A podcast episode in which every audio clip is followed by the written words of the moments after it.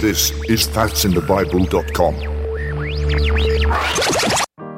That's in the Bible, episode number seventy-eight, The Essence of Worship. Troublesome times are here, filling men's hearts with fear. Freedoms we all hold dear, now is at stake. Humbling your hearts to God, saves from the chastening rod. Seek the way pilgrims trod, Christians away. Jesus is. Hello and welcome back to That's in the Bible. My name's Eric. I'm glad you could join us today. We've got a full house here at That's in the Bible. Probably the most people that we've ever had here before. And uh, so we're going to go around the room here and just, and I say room, but we're actually scattered all across the country. Um, I'm going to introduce Pastor Strobel first. Pastor Strobel, how are you today? And of course I had it muted. Pastor Strobel, try again. Um, I, I'm, I was not muted. We heard you. You heard me, but I had you muted, so the the, oh, listeners, the listeners didn't hear you. Okay. Well, I'm still doing good. Great. And you're from beautiful, sunny downtown Lockport, New York. Yeah. Yeah. Not this afternoon. Uh, afternoon was uh, beautiful, snowy downtown Lockport for a moment. Guys, that little snow. Yeah. Yeah. But uh, the sun did come out, and we still don't. We don't see much left of that. Speaking Just of the residual from before. And speaking of snow, Matthew, how's the weather there in Alaska? I was doing good today. We uh, we've been having storm after storm.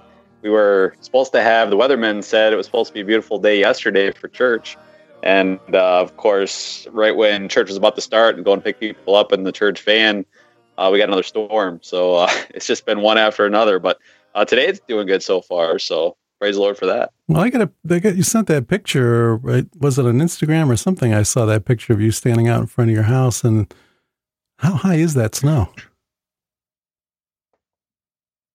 Yeah, it goes up to almost the roof of my house, which my house is on. You know, my house is pretty high, so I would say in the highest point, it's about uh, thirteen to fifteen feet high.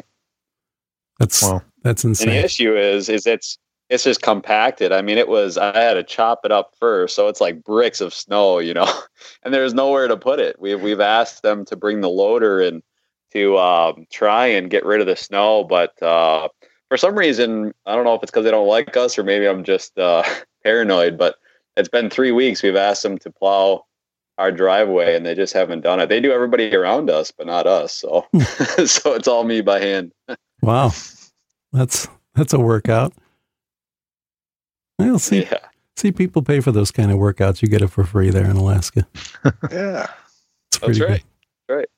And speaking of working out, Steve, how are you working out? I'm doing fine. Uh, getting ready to retire from my day job and wow. uh, go full time into the ministry and and uh, get out in the streets and and so forth and try to reach uh, South Buffalo for, for Jesus Christ. Amen. Uh, just, uh, you know, with a small work and so forth, we've, uh, anytime you have a visitor it's or visitors, it's uh, kind of a, a neat thing. And, and so we've had some here over the last few weeks and uh, been kind of exciting. So uh, we appreciate the Lord, what he's doing for us and uh, hopefully trying to be faithful and just keep working for him and, and uh, being faithful at it. So praise Amen. The Lord. Amen. And so those are the three regulars. It's usually myself. It's usually Pastor uh, Strobel, Pastor Bear, and uh, Matthew, up the missionary to Alaska. But we've also got two other guests with us today. And in studio with me is Brother Greg Denz. Greg Denz, um, what's, Hello, your official, everybody. What's, what's your official title? Um, I'm an assistant pastor at the Bible Baptist Fellowship in Alpine, New York. Which is where I go to church now since we've moved here, and I've roped yet another person to be on the podcast. But thanks, thanks for joining us. Oh, you're welcome. I'm very glad to be here, just to uh, sit in on the podcast and listen in, and Good. It's been encouraging. I've listened to approximately half a dozen podcasts, and I've really enjoyed them. Yeah. So thanks for inviting me. Glad to have you, and you wear a lot of hats at church. You're always faithful. You're a man that's working behind the scenes, doing something all the time. Yeah, so, just trying to stay busy for the Lord Jesus Christ. Amen. It's good to have you. Yeah. And last but certainly not least, uh, joining us from, well, exactly where are you? Uh, can I, what, what should I call you? Joel Brown, Doctor Brown? What would you prefer? You can call me Hey You, uh, or whatever you, whatever you like. Joel's fine. Joel's going to fit right in with us, isn't he? And, uh, well, I, I called you Doctor Brown because actually you, you, you do have a PhD in, in, well, you explain what you have. So, yeah, that's, this is how I know Eric. I uh, ran into him in upstate New York where I was working on my PhD at, um, in genetics. And uh, we, I went to Bible Baptist Fellowship where Brother Dents was the assistant there, and Pastor Bruce Varner's the um, head pastor. And I ran into Eric there at that church. Um, this was uh, I was up in New York for about six years, and then um, last August, myself and my wife and our, our kids, we moved here to Saint Louis, Missouri. Um, to continue work in the, in the sciences where I'm at. Um, so we've been here in Saint Louis, and that's where I'm uh, hailing from. And this is, um, like I said, we've been here about six months. Sound like the police were coming to your door. that, that's common sounds here in the city. All right, well, we'll understand if you have to go suddenly. But I'm, I'm glad you could join us. And, and we talked before, and you talked about um, you'll be joining us again, hopefully in the future, Lord willing, that you'll be able to do something uh, on evolution. Yeah, I would love the opportunity. It's it's one of my uh, favorite hobby topics. And when you talk about uh, biblical topics and the issue of origins and where did we come from. Amen. Amen. Amen. Now, am I am I allowed to bring up uh, your experience in Florida? Which experience are you referring to? uh, Doctor Dino. Oh, oh, sure, sure. So, could you tell us a little bit about that? Yeah, I mean, this was this is now we're talking, uh, you know, ten, eleven years ago, uh, which to me that's still a long time, uh, mm-hmm. and that. So I worked, we lived in Pensacola, Florida. This was in my high school years and into my college years. And I had the opportunity to work with Doctor Kent Hovind at his uh, world-famous dinosaur adventure land. And it was a blast. I mean, those were some of my most memorable years of my life. Amen. And you did a great, um, Amen. You did a great lesson. Uh, it was during Sunday school on evolution that... Uh, I, and I know we had a lot of visuals at the time, but uh, we're hoping we can, you know, have some of that. And I think I think it's going to translate pretty well. We also can put up on the website too any P D Fs or you know anything, any visual aids you want people to have too that they could download too. Yeah, I agree. I think uh, there's it's going to work out one way or the other. Um, it's a very compelling subject, even if you just are listening to it. So, I have a friend of mine who I've. went to high school with, which was quite a few years ago, and he's actually just retired from, he's got a PhD in uh, electrical engineering, and he taught at the University of Alabama, Tuscaloosa. His name's Bob. And I mentioned to him to you before because uh, when I would talk with him, he his, his thinking uh, of Christianity and the Bible and what the Bible has to say is that it's, well, it's not really for educated people. And I said, well, I don't think that's true, Bob. I'll, There's a lot of scientific science in the Bible that was way ahead of its time that we've covered on some of the previous podcasts. But I also happen to know a fellow that uh, has got his PhD. He's a scientist, and he's, you know, believes the Bible. He's a Bible believer. And he said to me, well, you can't be uh, can't be really in the the sciences like biology or anything like that. He's he's he's got to be some way out thing. And I said, no, it's it's in genetics. He was like floored. I still have I still have to get him to come on here sometime and talk with us, and uh, but he was he was uh, amazed that there could be a uh, geneticist, uh, somebody that you know has your background that uh, believes the Bible. And there are actually more out there than you realize. We're certainly a very small minority, but there are more than you realize. Uh, uh, they aren't always outspoken, and so you wouldn't know it um, unless you talk to them personally. Yeah. Well, again, thanks everyone for joining us and giving up of your time to come and be on the podcast. It's great that you could do it. Uh, last time we talked about, we were giving away a King James Bible, and we, um, I think we didn't have enough callers last time, and I think I said, uh, call us back, even if you call ten times, because we were taking the tenth caller. Call us back, and, uh, you know, you'll get the Bible. We had several people call, but we didn't reach that tenth caller until Greg Angel called from West Virginia, and he called ten times in a row. And uh, left his name and message, and and um, I'm going to play that here. I'm going to play Greg's uh, Greg, Greg's response. Eric, Greg Angel, this is the tenth call for me.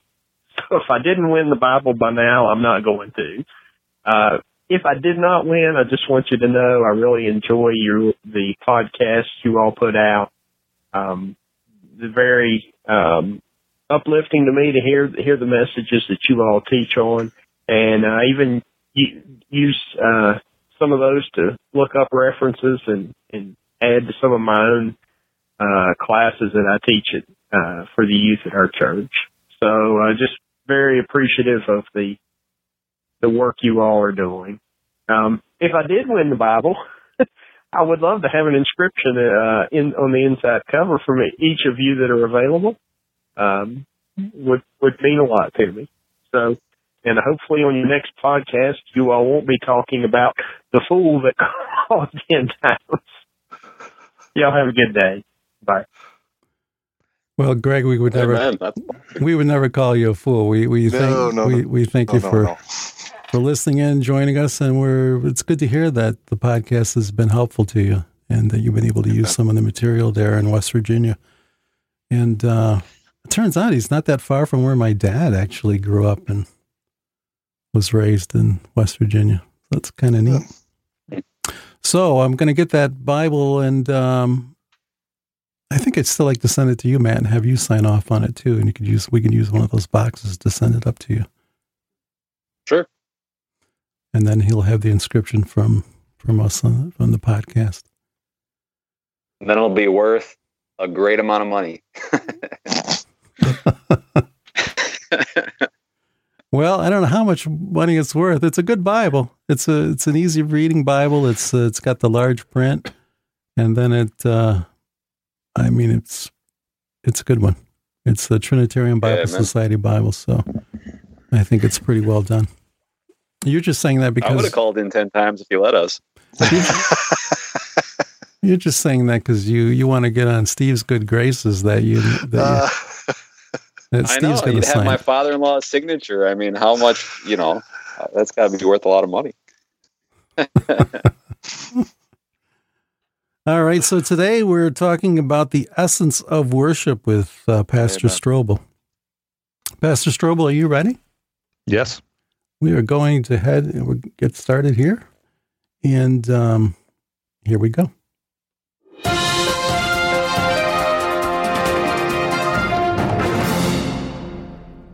Amen. Let's go ahead and begin with a word of prayer. Father, I do thank you, Lord, once again for the chance for us to get together here on the podcast. I pray for your blessing upon the study today. Uh, give me liberty as I speak. Uh, give these that hear, Lord, open ears. And I pray you would instruct us uh, all in particular. Help us to learn these truths. And then, Lord, help us to apply them uh, as they apply in our lives. In Jesus' name, amen. The subject of worship is a prominent subject in both the Bible as well as the New Testament church uh, in the day and age in which we live. You take the Bible, considering all the forms of the word, uh, worship shows up one hundred ninety-eight times in the scriptures. And the first time it shows up is in the book of Genesis, which is the first book of the Bible, of course. And the last time it shows up is in the book of Revelation, which is the last book of the Bible. And coincidentally, the first time it shows up is in Genesis chapter twenty-two, while the last time it shows up is in Revelation chapter twenty-two. And that last rever- reference to worship in Revelation twenty-two, it leaves humanity with their marching order from the Lord regarding worship, as it says this, uh, worship God, worship God. And that's what you and I and the rest of creation ought to be doing, worshiping God. And as Jesus Christ is God, uh, worshiping God includes worshiping the Lord Jesus Christ. Uh, we covered that in a recent uh, podcast on the deity of Christ. But while the Lord Jesus Christ was on earth, uh, he was worshiped. Uh, he was worshiped on this earth before his death, and he was also worshiped on this earth after his resurrection. Uh, after his birth, wise men journeyed from the east and came and worshiped him, the Bible says, in Matthew chapter two, verses one and two, also verse eleven. During his public ministry, uh, a leper came and worshiped him in Matthew eight and verse two. Uh, a blind man that Jesus healed worshiped him in John nine thirty-eight. Uh, a ruler came and worshiped him in Matthew chapter nine, verse eighteen. And then there was the Canaanite woman whose daughter was grievously vexed with the devil, and she came and worshiped him in Matthew chapter fifteen, where you can read about it, in verses twenty-two through twenty-five. Uh, after his resurrection, uh, there were women that came to the sepulcher, and uh, they worshiped him when Jesus met up with them as they were heading back from the sepulcher to tell the disciples of his resurrection. And that's in Matthew twenty-eight and verse number nine. Uh, the disciples themselves worshiped him when they saw him in Matthew twenty-eight, verse seventeen.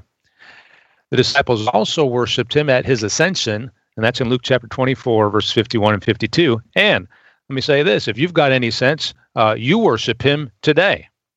And he is worshiped today by people all over this world, and he deserves the worship that he gets. Now, in John chapter four and verse twenty-three, Jesus spoke of the true worshipers who worship, he said, the Father in spirit and in truth. And he spoke also how that the Father seeketh such to worship him. And then in John four twenty-four, the next verse, he says that God must be worshiped in spirit and in truth. So with that in mind, it's possible to go through the motions of worship without actually worshiping the Lord. Um, and if you're not worshiping him in spirit and truth, you are not actually worshiping him. In Mark chapter seven, verse seven, Jesus said, "Howbeit in vain do they worship me, teaching for doctrines the commandments of men." And so as we pr- approach today's lesson, let it be understood that the true worshipers will worship the Lord in accordance with his word.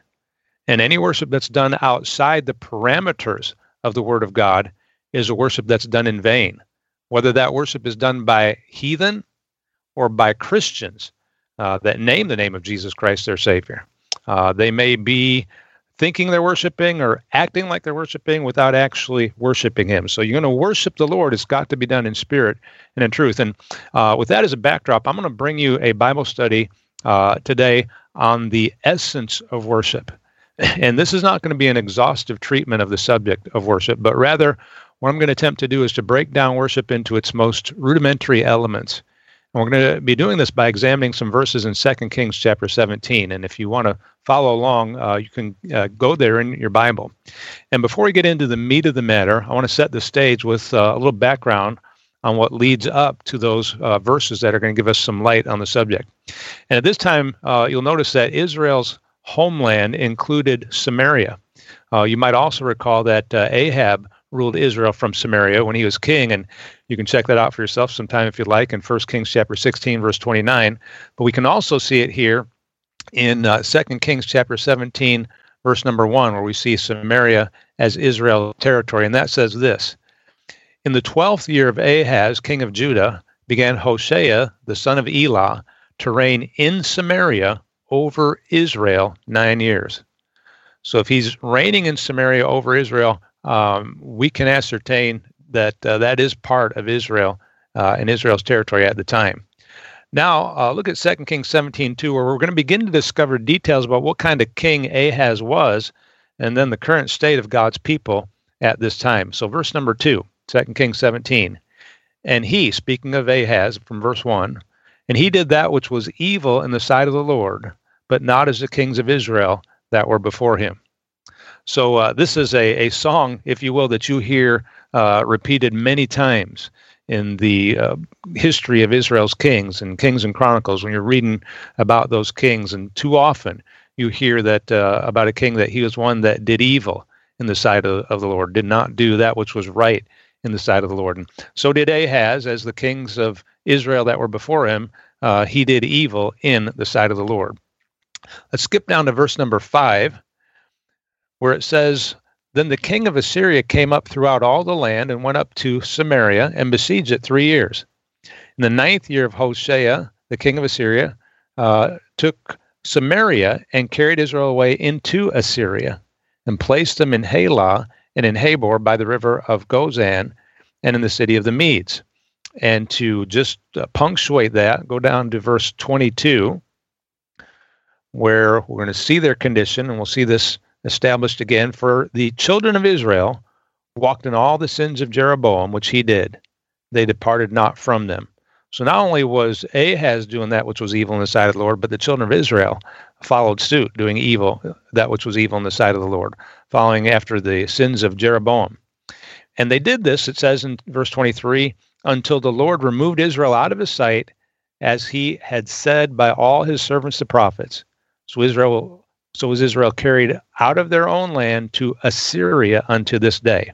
So uh, back in verse number six, as well as in verse number twenty-three, we read about uh, Israel being carried away into uh, Assyria.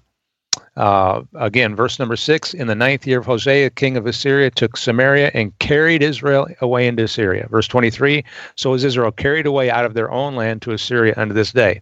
And so, though we are more familiar, we tend to be more familiar with the Babylonian captivity, which um, takes place a hundred and some years or so after this, uh, the children of Israel also endure this Assyrian captivity. And at this time, uh, what you discover is because of their sins, which we read about in verse number twenty-two, Second Kings seventeen twenty-two, because of their sins, because of their idolatry, God removed Israel from their homeland, and he allowed them to be carried away captive by the Assyrians into Assyria. Now, regarding their decrepit condition at the time, you can read more about it on your own in verses seven through twenty-one here in Second Kings seventeen. For time's sake, I'm not going to read it, but it is a scathing indictment, and uh, it, it'll keep your attention as you read it. But in verse number twenty-two, uh, we read about the sins of Jeroboam, and, and just read about him as well. And those sins of Jeroboam, they had to do with two golden calves that he had set up for Israel to worship uh, back in the day, and then also of making priests of the lowest of the people, which are not of the sons of Levi. And that part beginning with the word priest, priests of the lowest people, that's a quote from First Kings chapter twelve, verse thirty-one. That's what Jeroboam did. Um, the calves that are, are referenced, um, that I referenced, are also referenced here in verse sixteen in, chap- in Second Kings seventeen.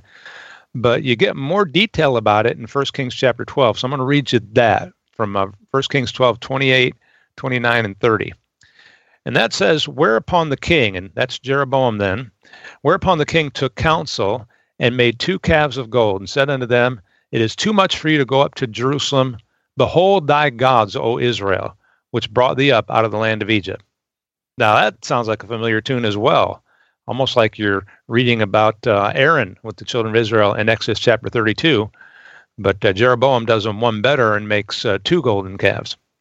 Verse twenty-nine, First Kings twelve. And, and he, again, Jeroboam, and he set the one, and that's the one golden calf, and he set the one in Bethel, and the other put he in Dan. And this thing became a sin, for the people went to worship before the one, even unto Dan. So that's back in First Kings twelve, and all the way up in Second Kings seventeen, uh, this bad way that was set up was still being followed, and the people were still worshiping these golden calves and following the sins of Jeroboam. And so back now in Second Kings seventeen, we're going to read from verse twenty-four, Second Kings seventeen, twenty-four. And the king of Assyria brought men from Babylon. So just remember what's happened, okay? What's happened is Israel's been carried away from Samaria, and now they're in Assyria. And this was done, of course, by uh, the king of Assyria, his direction. Verse twenty-four, Second Kings seventeen, twenty-four, and the king of Assyria brought men from Babylon, and from Cutha, and from Ava, and from Hamath, and from Sepharvaim, and placed them in the cities of Samaria instead of the children of Israel. And they possessed Samaria and dwelt in the cities thereof. So, at the time of this captivity, when the Lord saw that Israel was removed from uh, Samaria, and the king of Assyria did so, the king of Assyria not only removed Israel from Samaria, but he took men from other nations and then put them in Samaria to occupy the land. so that the land doesn't lay there desolate without anybody taking care of it, and, and it just becomes kind of a, a wasteland or a ghost town. He he puts other inhabitants in there. And so we read about uh, some of the people that he put in there in verse twenty-four. Now verse twenty-five. And so it was at the beginning of their dwelling there that they feared not the Lord. So these people that come into Samaria, uh, they don't fear the Lord. They're they're just heathen being transplanted, and they behave in this land like they did in their own. And so they feared not the Lord. Therefore the Lord sent lions among them, which slew some of them. Wherefore they spake to the king of Assyria, saying, the nations which thou hast removed and placed in the cities of Samaria know not the manner of the God of the land. Therefore he hath sent lions among them, and behold, they slay them, because they know not the manner of the God of the land. Well, you can take God's people out of the land, and you can put heathen in the land, but it's still God's land. And the Lord was not none too pleased with, uh, even though Israel had sinned and had earned their exodus from um, Samaria at the time, God was none too pleased with the behavior of the heathen that now inhabited this land. And if he's going to kick his own people or judge his own people out, uh, uh, from uh, their sins or uh, judge them because of their sins, then the heathen in, in the land going to get judged as well. And they do. And they, this happened, and the word is brought to the king of Assyria, as we read in verse number twenty-six, and they explained to him what had happened, and they understood why it had happened. And so the king processes this information, and then he responds to them in verse twenty-seven. Then the king of Assyria commanded, saying, carry thither one of the priests whom ye brought from thence, and let them go and dwell there, and let him teach them the manner of the God of the land. So you really want to get what's going on here. Because of what had transpired, this heathen king, the king of Assyria, he sends a missionary back to the land to teach the heathen that he had planted there about the true God. He takes one of the priests that had been uh, carried away captive, and he and he has him sent back to that land, and now he works actually as a missionary to teach the heathen that are inhabiting the land about the true God. So verse twenty-eight, it happens. Then one of the priests whom they had carried away from Samaria came and dwelt in Bethel and taught them how they should fear the Lord. And that's a pretty uh, wild situation. But that's what's going on. Well, he teaches them how they should fear the Lord. But, you know, uh, old habits die hard. And so we read this in verse twenty-nine. Howbeit every nation made gods, that's a small g, God. Uh, Howbeit every nation made gods of their own, and put them in the houses of the high places, which the Samaritans had made every nation in their cities wherein they dwell. Uh, verse number thirty. And the men of Babylon made uh, Succoth-Benoth. The men of Cuth made Nergal. The men of Hamath made Ashima. And the Avites made Nibhaz and Tartak. And the Seph- Sepharvites burnt their children in fire to Adramelech and Anamelech, the gods of Sepharvaim. So here they are making their own gods, uh, making their own idols, and then uh, leading their kids into these demonic type of uh, worship set, set, uh, setups here. And as we read in verse number thirty-one, they were, the Sepharvites were actually burning their children in the fire to uh, these gods, Adramelech and Anamelech, the gods of Sepharvaim. And so, so what a mess. And it's even after they got some good instruction from the Lord. And in uh, in the, the passage, as you go a little bit further, you're going to discover that these nations that had been brought into Samaria that had now been instructed in the ways of the Lord, they began to fear the Lord, but they also failed to forsake their own religious practices. So look down in verse thirty-three, where it says, they feared the Lord and served their own gods after the manner of the nations whom they carried away from thence. So so they did fear God, but they were still serving their own gods, and as we read about. Now, they also... If we'll look now in verse thirty-two, and you're going to see that these people also wound up following some of Jeroboam's bad examples. At least uh, whether they knew they were or not, they were doing the same thing that he had, as it said in verse thirty-two, of these heathen. Uh, so, and this is right after talking about them burning their children in the fire, it said, so they feared the Lord and made unto themselves of the lowest of them priests of the high places, which sacrificed for them in the houses of the high places. So like God's people, they too were following uh, a bad path, um, uh, a godless path, um, a path that uh, was displeasing to the Lord, a path where uh, they did things their own way and took immoral, uh, lowest, the lowest of the type of uh, people, and uh, they made them the priests. They became their religious leaders, who the people who is supposed to be, from a human example, uh, a moral compass for the rest of the folks. All right, now, verse thirty-four.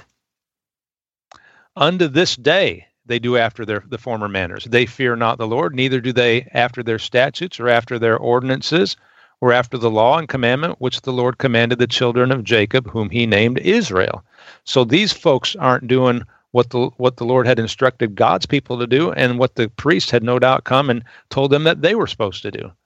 So the heathen, again, the heathen are, are messing messing up.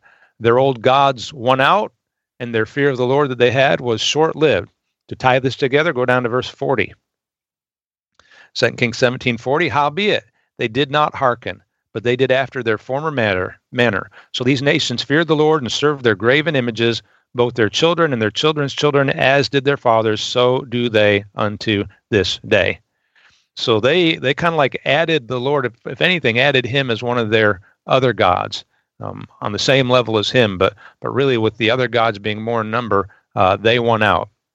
And God's not going to be on the same level as any other uh, being, uh, or in this case, these these false gods, these idols. He, God's God above all gods. He's a great God, and he's God above uh, all, and is Lord of all. All right, so with that as the backdrop, this is what's going on as we prepare to look at two instructive verses in the passage, verses that speak of uh, a covenant that God had made with Israel. And as we prepare to read about this covenant, uh, let me suggest that it'll be helpful to you if you just m- take a little bit of notes. And I'm I'm going to tell you how to do it, and it's not a big lot of stuff to do, but if you can kind of uh, write this out, uh, it'll help you to follow along and, and really get a good visual on what we're going to uh, show you. And and if you want to do that, uh, you can get something to write on, or maybe you'll do it with electronic media, however it works out for you. But uh, I would have you make two column headings, and one near the left side and another near uh, the middle of the page to the right of that. And on the top of the one, the one column heading would be verse thirty-five, and the other column heading uh, would be verse thirty-six, or if you want to put the full reference, Second Kings seventeen thirty-five and Second Kings seventeen thirty-six. And now we're going to read what those verses um, say in, in just a, a few moments. But in our King James Bible, before we get there, the Lord, he'll often define words by using replacement or substitution. I'll give you some examples of that. Um, in, in Psalm two and Acts four twenty-six, the Lord gives us a definition of a word by, by giving us a little variation when he quotes the Old Testament verse in the New Testament. So I'm going to read you both of those verses. Psalm two, verse two.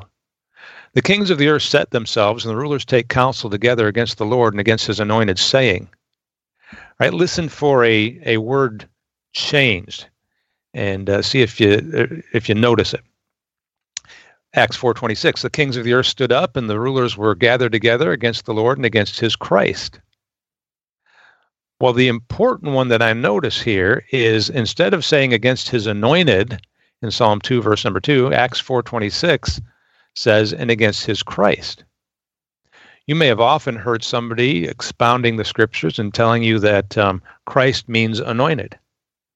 And in fact, it does. And the way we can know that is right there in our King James Bible. The Lord uses the word Christ to replace anointed when he's quoting Psalm two, verse number two in the New Testament in Acts four twenty-six.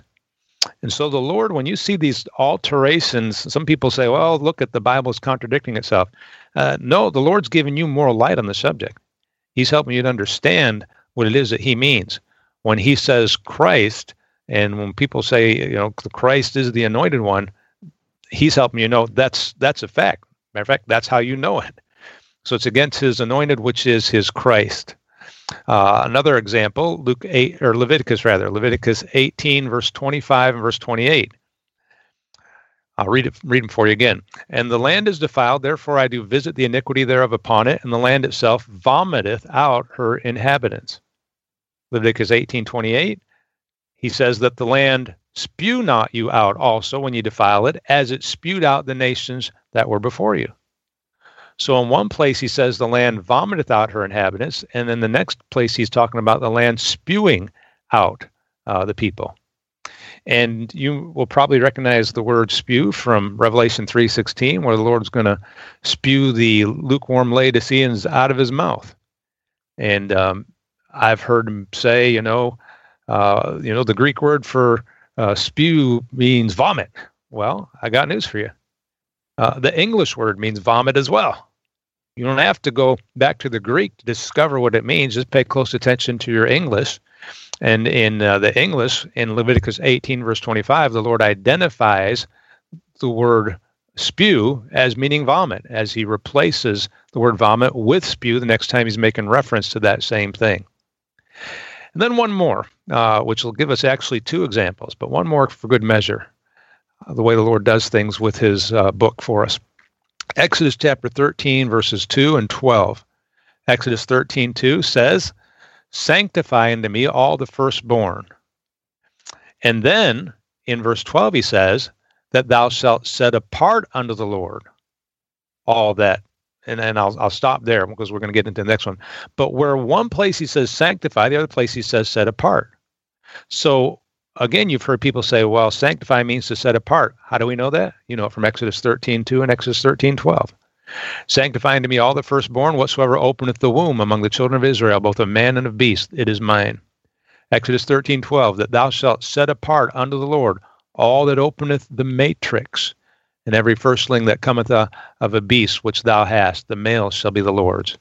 So he gives you two uh, here, as I said.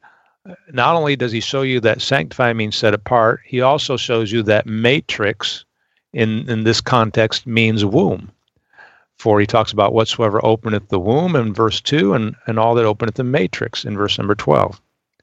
So again, with this in mind and with this pattern that the Lord has and precedent that he sets of, of identifying or defining words by uh, replacement, let's go back to Second Kings chapter Uh, seventeen, and let's um, fill in our two columns.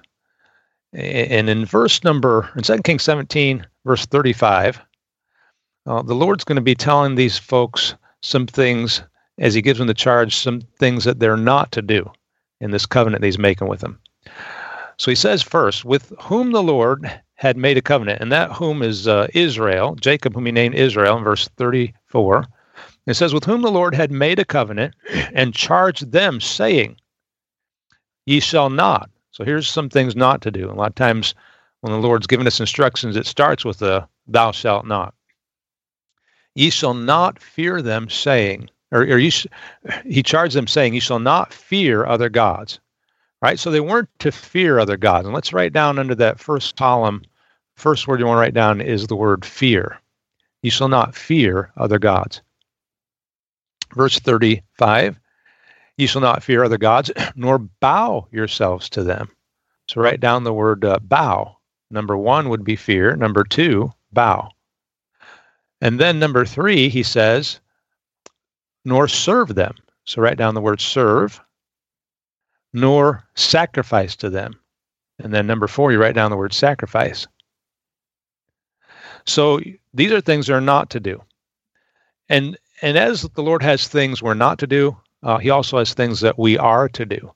And so the next verse, verse thirty-six, is going to talk about the things that they are supposed to do. He's going to charge them to do other, uh, certain things in verse number thirty-five. And so in verse thirty-five, he's or verse thirty-six rather. In verse thirty-six, he says, "But the Lord who brought you up out of the land of Egypt with great and power, uh, with great power and a stretched out arm, him shall ye fear." All right, you are to fear the Lord. Not other gods, you fear fear the Lord. So you write down in the column where you have verse thirty-six, write down number one, fear.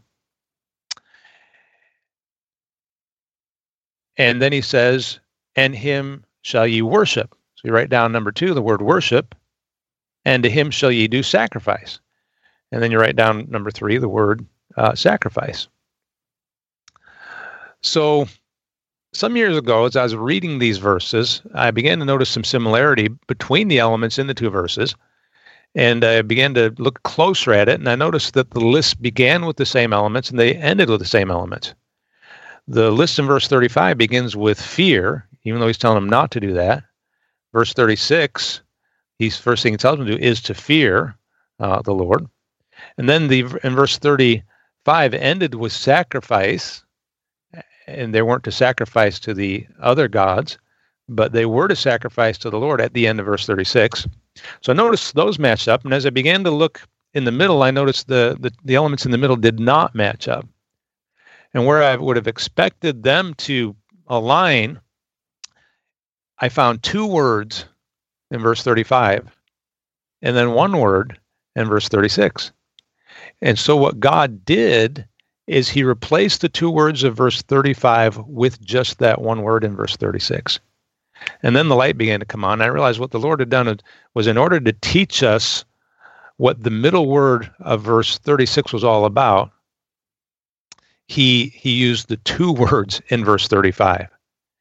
And and what I understood was that when God was saying you shouldn't worship the Lord, in, or you should worship the Lord, you shouldn't worship the other gods, or, or bow and serve the other gods, he was he was instructing us that the word worship, the essence of what it is, is those two things in verse thirty-five. It's bowing and serving. Serving. That's what worshiping is about. So he tells them, all right, you shall not fear other gods, nor bow yourselves, nor serve them, nor sacrifice. But you shall fear the Lord, worship, and sacrifice. So worship, the essence of worship, is those two things. It's bowing and serving. And a comparison of these two verses defines and then fixes for us in its most basic form, it's the most rudimentary elements of the thing, As, uh, worship is to bow and to serve.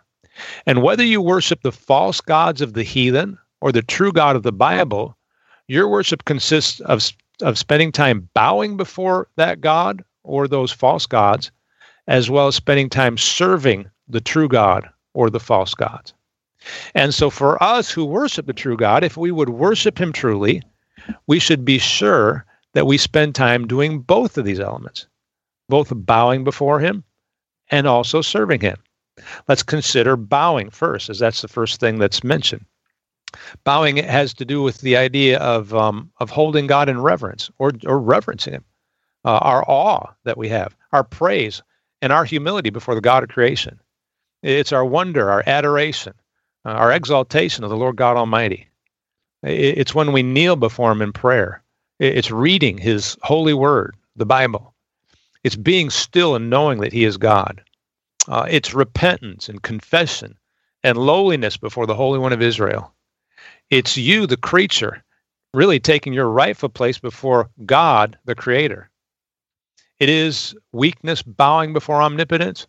That's a student sitting at the feet of the Master, the feet of omniscience.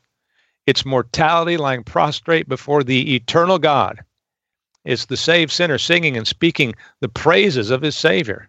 As it's written, now unto the King eternal, immortal, invisible, the only wise God, be honor and glory forever and ever. Amen. And Psalm ninety-five and verse six says, O come, let us worship and bow down. Let us kneel before the Lord our Maker. Bowing. This is the first ingredient of worship. And then there was serving.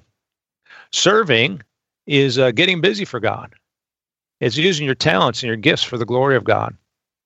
For some people, that involves singing or playing an instrument in church.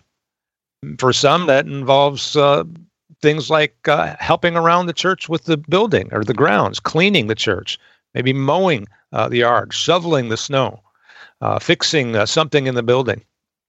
Uh, for some, it might involve um, more what we would think of as, as ministerial type activities like preaching at a nursing home, Um, getting involved in a prison ministry. Um, some, it might be teaching Sunday school, could be working in the nursery. Uh, for all Christians, there's some things that ought to be, for all Christians, it ought to be witnessing uh, as you serve the Lord, passing out tracts, trying to win people to Christ. Uh, serving is really answering the call of God in your life. And while you might not, every, everyone might not be called to be in what we call the full-time ministry, everybody is called to be a full-time Christian. And for some, um, they are called into this ministry as a full-time occupation. Uh, for some, they would serve the Lord as a missionary, some a pastor, some an evangelist. Um, for, for some ladies, they may be called to be a, a wife of a pastor or an evangelist or, or even a missionary. And serving the Lord really is spending your time, your life, your energy in the service of the King of Kings. Even as the Lord Jesus did, as he said, even as the Son of Man came not to be ministered unto, but to minister and to give his life a ransom for many. But this is serving, whatever capacity, uh, it is part of worship. And it is the second ingredient in, in today's recipe, or God's description or definition of the essence of worship, because these two elements, bowing and serving, properly combined, uh, they yield worship. Because the essence of worship is to bow before the Lord, and then to get up and serve him. And then to go back and bow before him again, and then to get up and serve him some more. And then to maintain this process. As long as the Lord gives you life and breath, and then I imagine we'll maintain it uh, on throughout all of eternity. But the, the reason why it's important to come to grips with this is because there are people who think that the essence of worship really is only bowing. They think that the essence of worship really is, is just the praise and the exaltation and the adoration. Maybe lifting up their hands to God, uh, reverencing, reverencing him, or attending a church worship service. And some people think that that alone really is the essence of worship. And then on the other end, you do have people who really think that the essence of worship is just service. They think that what we do for God, getting involved in the ministry, working and laboring for the church, or ministering to others, uh, they think that that is the essence of worship, that the essence of worship is just serving the Lord. But the truth that I find unlocked in Second Kings chapter seventeen, verse thirty-five and thirty-six, is that true worship involves both. It is not the one to the exclusion of the other. Uh, again, as Jesus said, God is a spirit, and they that worship him must worship him in spirit and in truth. That involves both of these elements. Consider what Paul said, Romans chapter one, verse nine. Another interesting verse, which struck me when I when it when it began to grip me. But we think about serving God, and we we think about serving him with our bodies. You know, we yield our bodies to the Lord, right? We yield our members, and we serve him with the, these bodies. But Paul makes a statement in Romans one, verse nine. He says, "For God is my witness, whom I serve with my spirit in the gospel of his Son." Now, Paul certainly was using his body to minister to that gospel, because to do that, you have to open your mouth, um, open a Bible a lot of times, but you got to use that body to tell somebody. But Paul says, I'm serving with my spirit. I'm serving God with my spirit in the gospel of his Son. So that shows both elements at play. There's an inside element to it and an outside element. For for proper worship to take place in your service, you got to have a heart that's right with God. To have a heart that's right with God, you're going to have to spend time with him. Be still. And have some quiet time alone uh, with him. And private worship. And also, you know, exalting him and lifting him up in public worship. But but you've got to get both of these things. And if all you do is just the one without the other, you you don't have the whole package. If all you do is reverence and exalt and stand in awe of God, you are off to a good start, but you're only halfway to your destination. And so to those, if I'm talking to anybody that you have that part down and you love the Lord and you love to worship him and you love to exalt him and give him honor and praise, keep on doing that, but don't stop there. You need to add to that the second ingredient of worship, and that's serving him. On the other hand, if um, all you do is serve, serve, serve, and you don't take time to get with the Lord, and you don't take time to worship, you likewise only got half the equation. Because the whole equation is this: bowing plus serving equals worship. You know, in Luke chapter ten, we find two ladies that many of you will no doubt be familiar with. Their names are Mary and Martha. In each of these ladies, we find half of our equation. Uh, Mary, she had the first half. Uh, she sat at Jesus' feet and heard his word. Martha, uh, she had the second half. Uh, she served. If one person would combine both of these elements, he would properly worship the Lord. Um, some some folks tend to be Marys, some folks tend to be Marthas, some folks are are more tuned into sitting at Jesus' feet and spending time with him. Others are more tuned into service. But you but you got to have both. Um, an old, a preacher from years gone by used to say about uh, Mary and Martha, he said, what we need are we need some Mary Marthas. And then I actually met a preacher who uh, named his daughter uh, Mary Martha, uh, no doubt to get the combo of both of them. And, and that's that's the idea. You want them both. And if you examine the story of Mary and Martha there in Luke chapter ten, you're going to see that Mary sitting at Jesus' feet is listed first, and Martha serving is listed second. And the order is telling, and it's the same order that we find in Second Kings chapter seventeen, verse thirty-five, because he mentions the bowing before the serving. Ye shall not fear other gods, nor bow yourselves to them, nor serve them. And then again, of course, replacing it with, uh, in verse thirty-six, with ye, about the Lord, him shall ye worship. But the bowing comes before the serving, because that's a proper order, and it's so important because the bowing before the Lord in reverence, the adoration and prayer, the sitting at his feet and feeding on his word, the maintenance of a proper relation with God, that's what gives you the power to serve him and to serve him well. And those that serve, serve, serve, and don't sit at Jesus' feet, they face certain dangers. Um, in Luke chapter ten, verse forty, I mean, Martha's pulling her hair out. And I'm going to actually go there and just read you a little bit of that passage. Luke chapter ten. And then I'll begin in verse number forty. Luke ten and verse forty. But Martha was cumbered about much serving, and came to him and said, Lord, dost thou not care that my sister hath left me to serve alone? Bid her therefore that she help me. And Jesus answered and said unto her, Martha, Martha, thou art careful and troubled about many things, but one thing is needful. And Mary hath chosen that good part which shall not be taken away from her. Before you get up and serve, one thing's needful, uh, Martha, you need to sit down. And if you got to take a choice between the two, you stop and you get your strength and you sit at Jesus' feet and you hear his word, and then you get up and serve. There'll always be time to get up and, and serve. I say always, I understand that our time runs out sometime, but but uh, in the in the course of of a day when you've got an allotted amount of time, um, the, the service will tend to take care of itself. But you're going to have to prioritize sitting at his feet, a la Matthew six thirty-three, seek ye first the kingdom of God and his righteousness, and all these things will be added unto you. So look at what, and, and you look at this, Martha, because she did not sit at Jesus' feet, uh, she was, when I picture, I pictured like pulling her hair out, you know. Uh, Martha was cumbered about much serving. And, and then because of that, she began to question the Lord's care for, for her, because she said, Lord, dost thou not care? And a lot of people that serve and serve and serve, they get thinking like that. And then they get critical of their uh, brothers and sisters in Christ. And she got critical of her sister, and she says, Lord, dost thou not care that my sister hath left me to serve alone? And she's telling on her sister there, criticizing her. And then she starts telling the Lord what to do, Martha does. And she says, bid her, therefore, that she help me. And Jesus had to rebuke her and uh, put her in her place. And I hope, Mar- hope Martha uh, got it. Um, and uh, whether or not she did, I hope you get it. You know, Martha had worked herself into a bad place spiritually. And she, she became overly burdened, careful, the idea of being full of care, troubled about many things. And really, Martha was on the verge of what a lot of people are on the verge of that do what she did. And she faced what all that serve and serve without sitting at the feet of Jesus face. Uh, she was in danger of burnout, burning out.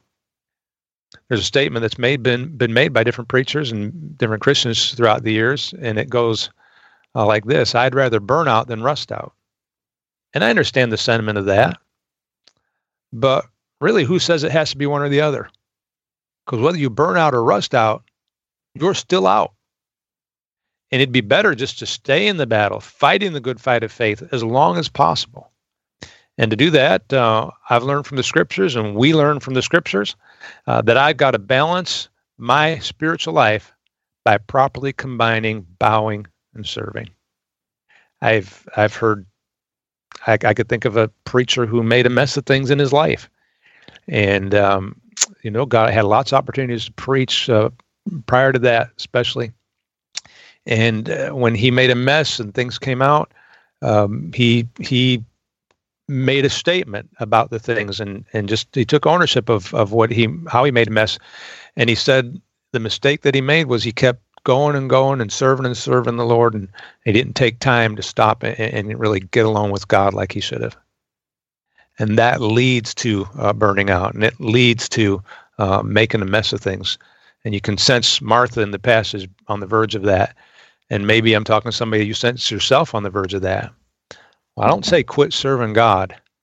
I say make sure that you're spending enough time getting along with Jesus and uh, sitting at his feet. And so the proper order is bowing, then serving. Sit at his feet, then uh, then get up and serve him.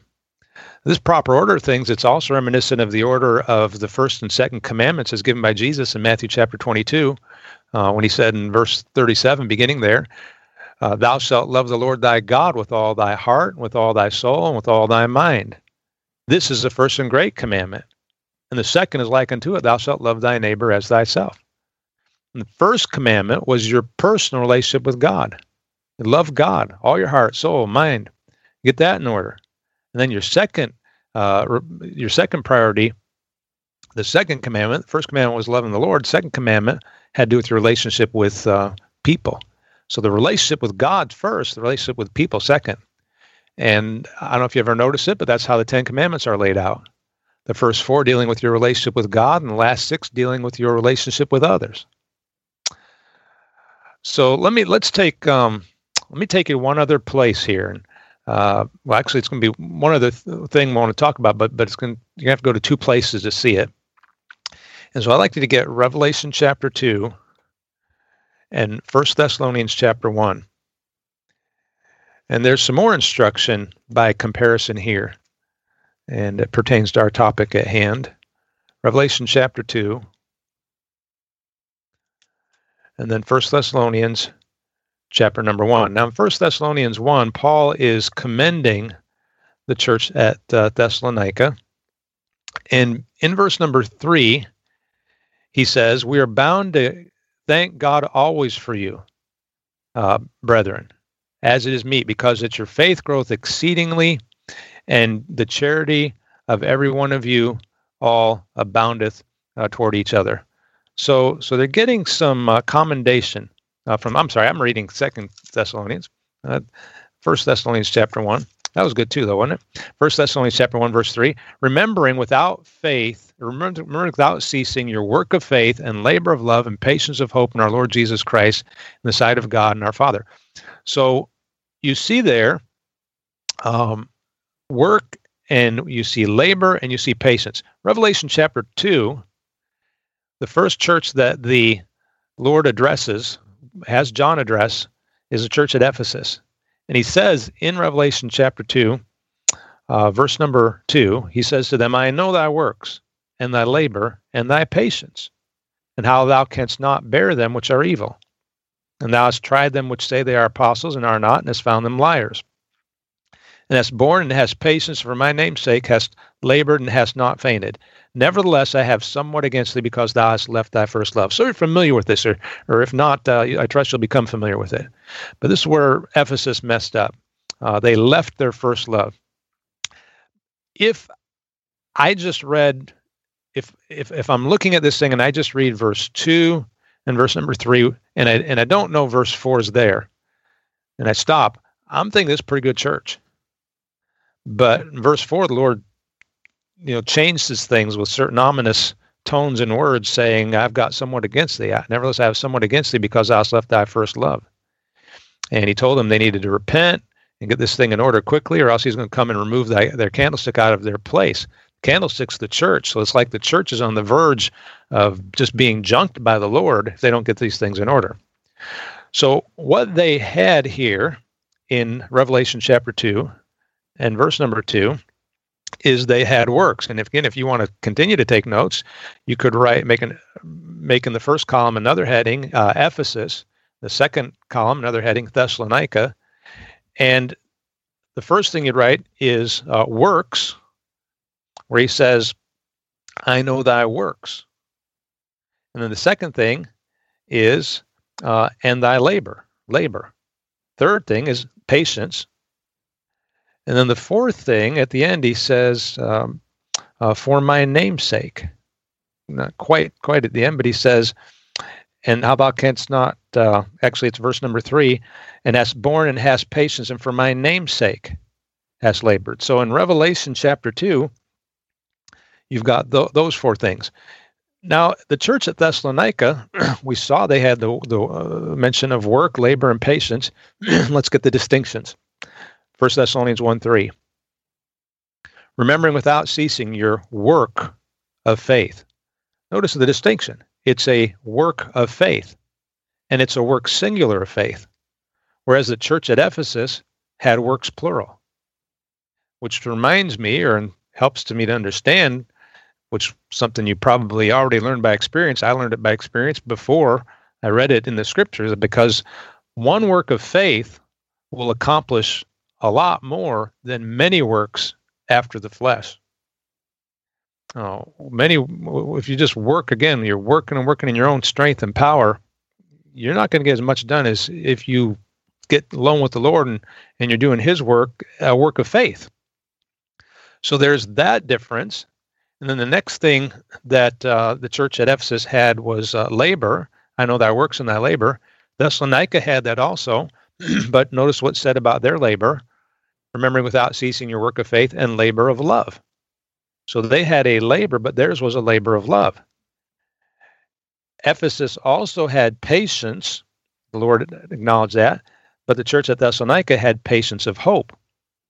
So what the church of Thessalonica had that the church at Ephesus no longer had is something that no doubt church of Ephesus had at the beginning when they had their first love. Having left their first love, they continued going through the motions. The machine was still operating, but without oil. And that's, that's a danger of something burning out right there.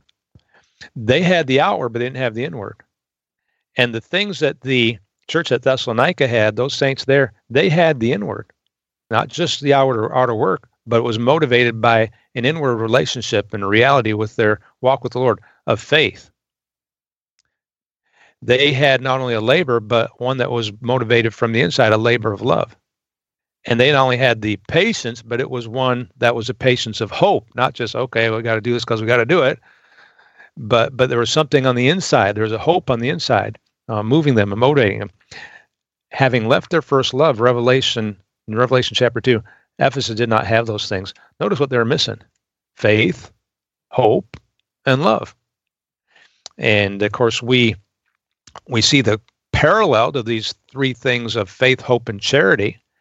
But again, charity charity is, is also those two elements. Charity is not just the outward working, because he said, I could give all my goods to feed the poor. That's that's what we generally think of charity. So I give all my goods to feed the poor and have not charity. You can do a charitable work without having charity. Charity is the is the works on the outside, but it's, again, motivated by the, the right relationship and the love, the genuine love on the inside. So it's a combination of those two things. And then the other thing I'll point out is in Revelation two, verse three, it was the Lord saying, and hast borne and hast patience, and for my name's sake has labored. And there is a distinction in First Thessalonians one, verse three, where it says that they had these things, the work of faith, the labor of love, the patience of hope, in our Lord Jesus Christ. So as opposed to doing it for his name's sake, they, they did it in the Lord. And it, and it's the the it's a, it's splitting hairs, but they're spiritual hairs, and living by every word that proceeded out of the mouth of God. But the difference is this: whereas in Revelation, it's like the Lord Jesus had become the object of what they were were doing, the object of their activity. In Thessalonica, he was the origin of that activity, and the distinction was again that things sprung from within and then manifest themselves without. And and in, at Ephesus, they just were serving him on the outside. Everything was in order, but it was on the outside. And so they were missing that key element, and they were in danger of becoming like the Pharisees, who made a good, outward, fair show in the flesh, but inside they were full of dead men's bones. So if you want to have things in order, if you want to have true worship, it's not just serving, but it's bowing. And it's not just bowing, but it's bowing and serving. And with those two things, you can keep yourself going right with the Lord, serving him till Jesus comes. And that's a good thing.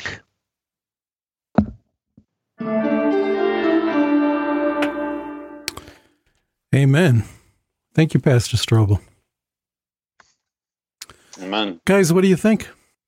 Well, uh, I don't mean to jump in here real quick, but um, I always like things that are simple.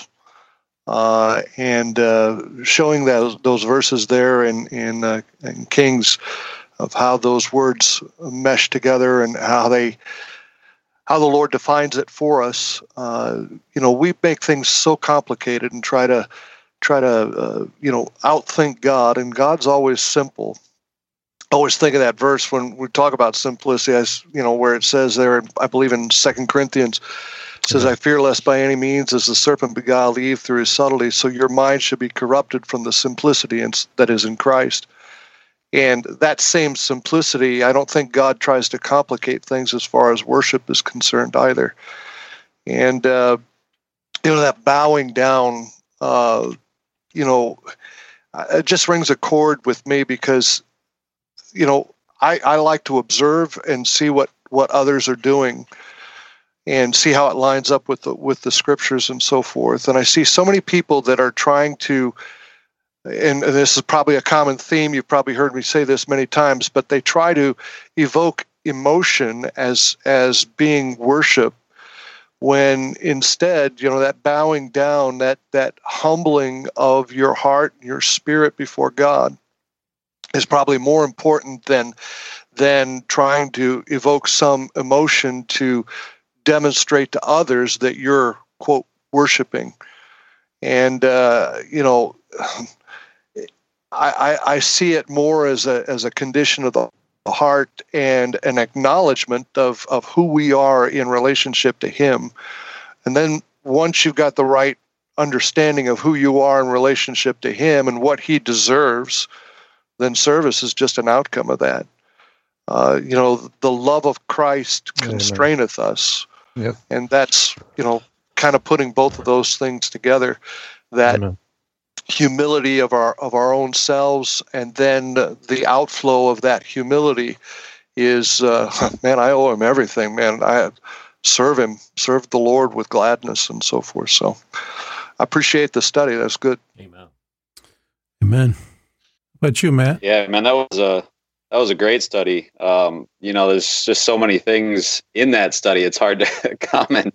Uh, but, you know, what came to my mind was uh, First Corinthians chapter three, verse eleven and all that, where it's talking about the judgment seat of Christ. And, you know, the bottom line is when everything's said and done, uh, did we really worship the Lord? You know, and, and yeah. I think that was great, you know, bowing and then um, and then serving. And Uh, I think, you know, the first, the bowing, you know, having to humble yourself, like Pastor Strobel said, and and uh, and it all starts with that foundation. And, you know, in verse eleven there in First Corinthians three eleven, it says, for other foundation can no man lay than that uh, is laid, which is Jesus Christ. And, you know, talking about all the things that we build our life on now that we're saved, uh, it's got to be, you know, the whole foundation has to be Jesus Christ. And, you know, I think a lot of people just say, well, that's just getting saved. And, and that's true, but I think it can go a lot further than that. I think the foundation is not just salvation, but then it goes forward. And um, as my father-in-law just said too there, that, uh, you know, once you realize, wow, I, I mean, what he's done for me, uh, then everything we do has to be bathed in that. You know, it just has to be all about because of what he's done for us. And and then it goes down at the end of verse thirteen and says, um, the fire shall try every man's work of what sort it is. And I think if, uh, you know, I think there's truly a lot of people, and I've done it, you know, I'm sure probably every Christian has done it uh, many times. And that's you're serving the Lord. And then all of a sudden, the Lord, either through a message or through your Bible reading or prayer or whatever, uh, you kind of wake up and you're like, wow, I'm serving, but but am I, you know, first bowing? You know, am I first really, is this is this because of the love that I have for him and because I'm worshiping him truly? Or is it just because this is just, you know, you kind of get in the swing of things and it just becomes a habit. And, um, and that's good, you know, to addict yourself to the ministry, the Bible says, and, and do the things for the Lord. But but definitely those two things, bowing and, and serving, that's that's a blessing. So thank you. Amen. And I know that yeah. as, as you were given that lesson, Greg and I were here talking about how much we like these kind of things. It's very visual, you know, as we made those columns and put those charts, mm-hmm. put those words, you know, f- uh, fear, bow, serve, sacrifice, and compared it to uh, Second Kings seventeen thirty-six, fear the Lord, worship, and sacrifice. And you can you can see that. And I, you know, I've read through this before. I didn't see that before. So it's amazing to me what's what's in the Bible. I mean, the things that are there that are just like, you know, and as a, I know we've all had this experience as you read through, it's like, I didn't see that before. Yeah, and uh, I don't know if I would have seen this anytime soon, but I, I appreciate you uh, showing it because it's a great lesson. And it's one that uh, one that I won't forget anytime soon. Amen. So, amen. How about you, Joel? Can you hear me? Yeah. Okay, great.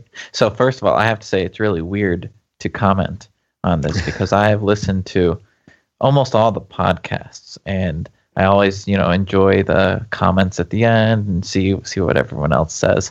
Uh, and now it's actually live, so it's it's an odd feeling to be participating for the first time. Welcome aboard. Yeah, I kept trying to hit the pause button as we were going. Uh, then realized, no, it's, you can't pause it. It's, so, and, yeah, I just wanted to reiterate um, what, what Brother Steve said about the the lesson here. Because um, when I heard the essence of worship, I was really curious uh, what what he was going to come out with. Because I feel like this term worship is... Uh, especially the way it is used nowadays in modern Christianity, it's a very ambiguous term. You're not really sure what people are talking about. And so I was curious where he was going to go with it. And and I agree wholeheartedly. It was uh, refreshing to see it um, simplified down to just a very uh, simple, practical terms, bow and serve. Um, and, you know, suddenly it's not so confusing anymore when you Amen. Put it like that. Amen. Well, Pastor Strobel, thanks again. Amen. Amen. And Joel, when when are we looking forward to something on, uh, is it evolution, creation, or worldview, or what, what are we looking at? You know, uh, all of the above, I guess. Okay. You know, it's, uh, we just, just a, biblical look at the topic, and um, it doesn't need to be anytime uh, immediately. You know, I, I'd still kind of like to get the hang of things and see how you guys do it, and it cer- certainly has been a blessing to participate this time. Sure, we're glad to have you, and uh, Steve's not holding back, so this is what we do, right, Steve? I, I'm being polite right now. I'll, I'll, I'll get more comfortable later, but uh, I just, I, I just enjoy, you know, hearing other people's uh, uh, take on things. You know, um, you know, we get kind of uh, used to ourselves and, and kind of know what, not, not exactly what everybody's going to say, but but still have, you know, with the fellowship that we've had over the years and so forth, and doing these podcasts, we've kind of got an idea where, where everybody's going to come from. And it's, it's kind of neat to hear uh, other people's uh, impression, perspectives, uh, yeah, yeah uh, you know, what, what goes on and, and so forth. And, and um, I, I really enjoy just hearing, you know, the podcast, you know, we get to hear it live. Most of the time, it's it's a live thing. Uh, you know, Pastor Strobel didn't record this beforehand, and he was doing it actually live. And and I know what that's like to do that live, and and uh, uh, you know, just to to know that, you know, anything you say is like recorded, you know, and uh, to to be able to present that kind of a lesson as succinctly as he did, and and uh, to be able to put it in, in a way that we could understand it is always a, a blessing. You know, I guess one other thing that that I would say is that worship is one of those things that's very, first of all, it's personal, but people are very defensive about their worship. Um, uh, most people know that we we're still renting uh, from a facility. And they're one of the old, uh, it's an Episcopal church and so forth, and and uh, they're very uh, regimented in their worship, and they think that that regimentation is the worship uh, instead of what comes from the heart. And, uh, you know, then you have another group, as we were already alluding to, that, that in modern Christianity, they're more geared toward emotion. Some Uh, feel like they have to really get people jazzed up in the music in order for them to be able to come to a point of worship. Uh, and, uh, you know, it's, it's uh, like I said, it's all based on emotion, uh, where, you know, it, it's more like Pastor Strobel already in, indicated. It's, you know, God is a spirit, and they that worship him must worship him in spirit and truth.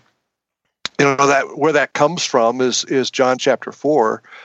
And in John chapter four, there was a woman that was arguing with the Lord about worship. And, uh, you know, we worship in this mountain and so forth and so on. And, and of course, Jesus Christ rebuke, rebukes her and says, you know, not what you worship, uh, you know, and so forth. Then comes up with the with the verse that they that worship God must worship him in spirit and truth. And, uh, you know, the the worship of God is is paramount in our relationship with him. And again, that whole thing about bowing down uh, is is absolutely necessary uh, to be able to, to get a hold of who he is, so that we could worship him in spirit and in truth. So again, praise the Lord for you guys coming along and uh, being with us, and uh, look forward to maybe some return visits and so forth. And uh, praise the Lord. Good job. And let me just add one thing, just for perspective from my standpoint. One of the things that really I found important about this this thing, and I had noticed this truth sometime before I ever began to formulate it into any sort of a message or a study, but about the time I was getting ready to do it as a study, one thing that really hit me as a, as actually a preaching message, I think, first of all, but one thing that really hit me was I I, I see and I'm aware of a lot of the modern church worship, and they, and again, we tend to call Sunday morning service the worship service, but some of these folks get together, not only in church, but some of them at their concerts or whatever, mm-hmm. and then everybody gets into this place where they're excited and they feel good. And sometimes it's not always wild and crazy. Sometimes it's it's uh, somber, and and sometimes it's just, uh, again, very emotional, but they're excited, their hands are waving, and their arms raised to God, and they're praising the Lord. And there's nothing wrong with praise on the Lord. Right. But but what bothered me is some people think that because they've done that, that they have worship, they've completed their worship, and that's all there is to their Christian life. Mm-hmm. And so it's important to know that, that that's only a part, and now you got to go out, you need you need to serve him. Amen. And then, and then as I got a hold of that, and I, I was well aware of and saw how the other end of it is a danger as well, because you got the people that run themselves into the ground crazy, mm-hmm. and they don't take that time. And and again, that's it's amazing, like you said, what the Lord's got in that book. Amen. Amen. Amen. Amen. Well, guys, again, thank you for putting that uh, together, Pastor Strobel, and And guys, thanks for joining. I know that each one of us, you know, we have our own lives. We're doing other things, and uh, along with ministry and everything else that you're doing, and, and your jobs, you're able to still come here and, and set aside some time to do this podcast. And and I appreciate it. And I think from what we've heard that other folks do too. So, amen. Amen.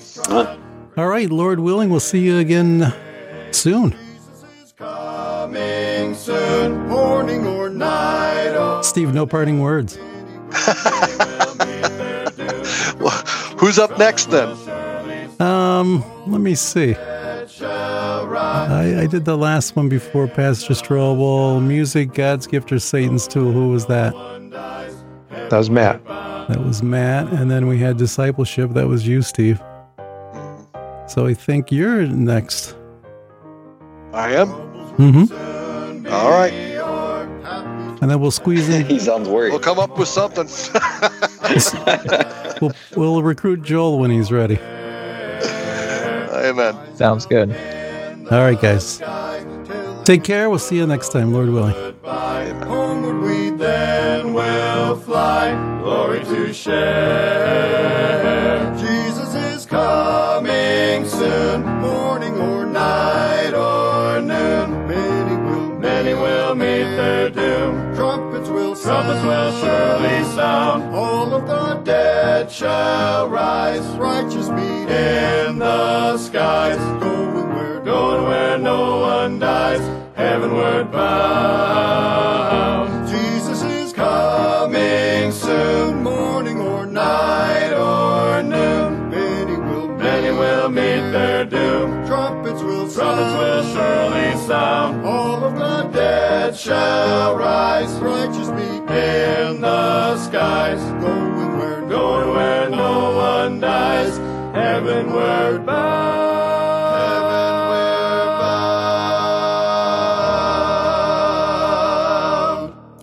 This has been a production of That's in the Bible at that's in the bible dot com.